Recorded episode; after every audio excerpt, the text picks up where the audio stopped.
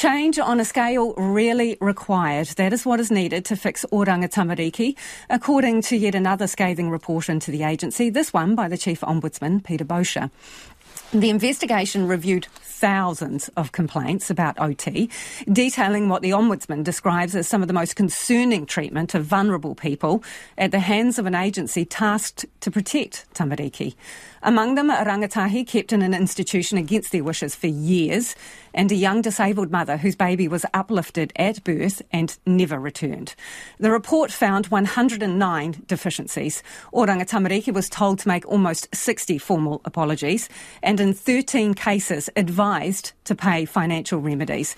In short, the Ombudsman concluded he can't be sure OT is consistently doing a good job, and Peter Boshier joins us now. Kia ora, if you don't trust Oranga Tamariki, how can the public trust it to do its job? Well, precisely. And Lisa, it grieves me to have this report and have this interview because how many times have we raised these issues? But the reason I did it, we were given increased oversight of Oranga Tamariki four years ago. We decided that the complaints needed to be looked at as a whole in order to get themes and uh, to, in order to try and see what assurance was necessary. It's worse than I thought it would be. So you advised in 13 cases that they should pay as part of the remedy. I mean, how bad does it have to be when you're telling a government agency they basically need to compensate people financially? Yes, well, one of the cases you mentioned in the intro, we felt that in order to help restore dignity in mana, often by the time it gets to us, it's really hard to restore the child to go back to the mother because time has really changed everything. And we felt that to try and redress some of the damage done, I know money never ever restores, but at least it's showing that it that it helps to recognise the actual hurt. That seemed to be a pretty egregious case, and for people listening, this was a young woman with a disability. Oranga Tamariki took her child at birth from hospital you reviewed the case after she had asked several times for her complaint to be investigated. This is back in 2014. This is how long she's been battling. And you found that Oranga Tamariki's treatment of her was unreasonable. Are they treating disabled, disabled people with prejudice and contempt? Well, I wouldn't go that far. What I would say, and of course we found this in our Hitaki Kuhukihuki report on uplifts of young Maori pepe, under Section 78 of the Act, we found that so often Oranga Tamariki failed to appreciate disability and failed to realise that just because there was a disability didn't mean an uplift was appropriate. With this mother, it took her ages to get through the system, and what we found was Oranga Tamariki had not appreciated that with support and other wraparound, an uplift and removal might not needed to occur. So in answer to your question, I now have a dedicated disability team. So importantly do I take adherence to the Convention on the Rights of People with Disabilities that we're insisting that due attention is paid to it.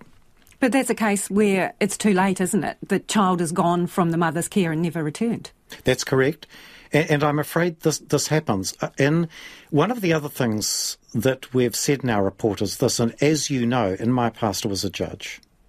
So how many times have I made orders based on information as a judge, moving custody on information which was inadequate and sometimes presented to me in a biased fashion to achieve the result that the social worker wanted. Now, that hurts me deeply because I don't know now on reflection whether some of my decisions were correct. Right. So, the report details the fact that false and outdated information is being supplied to family courts by Oranga Tamariki.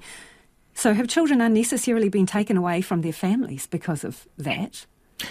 I don't think there's any doubt that decisions have been made which were incorrect. I really just don't doubt that whatsoever. And you'll see in this report there are instances where we take the view that a range of decision making has led to an incorrect result.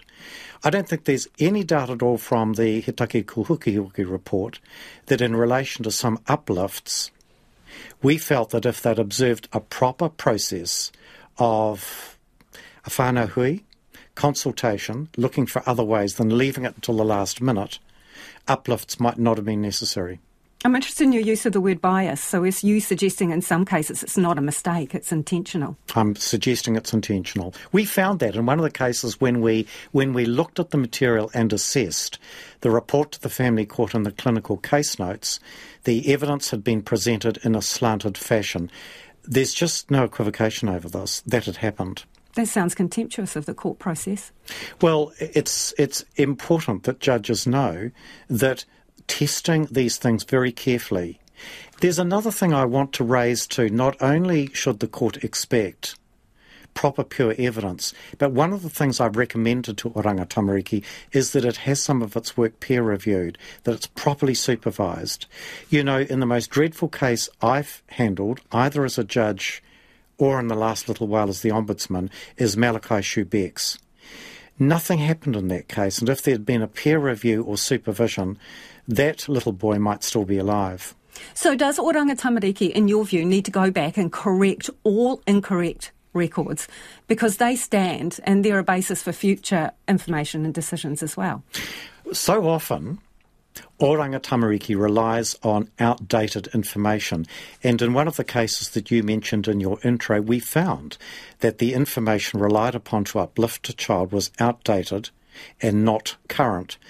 Whether or not the task of redressing all past wrongs is something capable of being done, I doubt. I do think the challenge for the new government and for the new minister, and that's why this report is deliberate, is it's time to get this right. It's time for the basics to be addressed and for us to start getting the confidence we need. Why does it take you telling them in about 60 cases they should apologise? Can they not see that themselves? I don't know why it sometimes takes the Ombudsman to do this. What I'm doing to you now, speaking fairly, fairly fiercely, I don't I can't tell you why some agencies are very, very prompt to respond and want to respond, and some others find, as a result of their culture, it's so difficult to say sorry and it's so difficult to change. Appreciate you coming into the studio. That is the Chief Ombudsman, Peter Boshier, there.